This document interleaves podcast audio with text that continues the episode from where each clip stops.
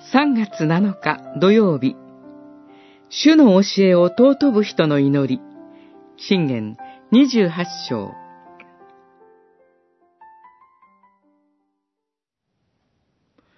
教えに耳を背けて聞こうとしない者は、その祈りも忌むべきものとみなされる。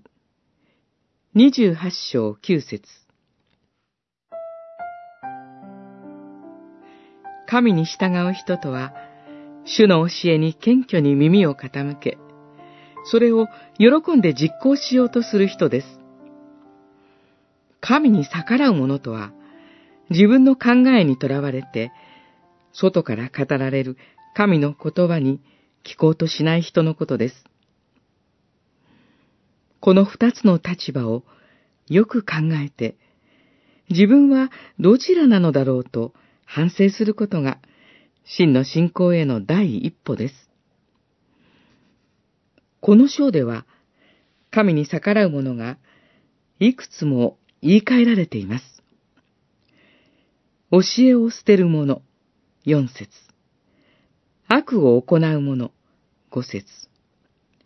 利息、公理で財産を増やす者、八節。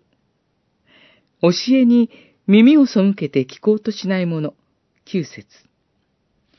正しい人を悪の道に迷い込ませる者、十節。そして、金持ち、十一節。貪欲な者、二十二節、二十五節なのです。これらの人々の社会的影響力についても警告がなされます。指導者に英知が欠けると搾取が増す。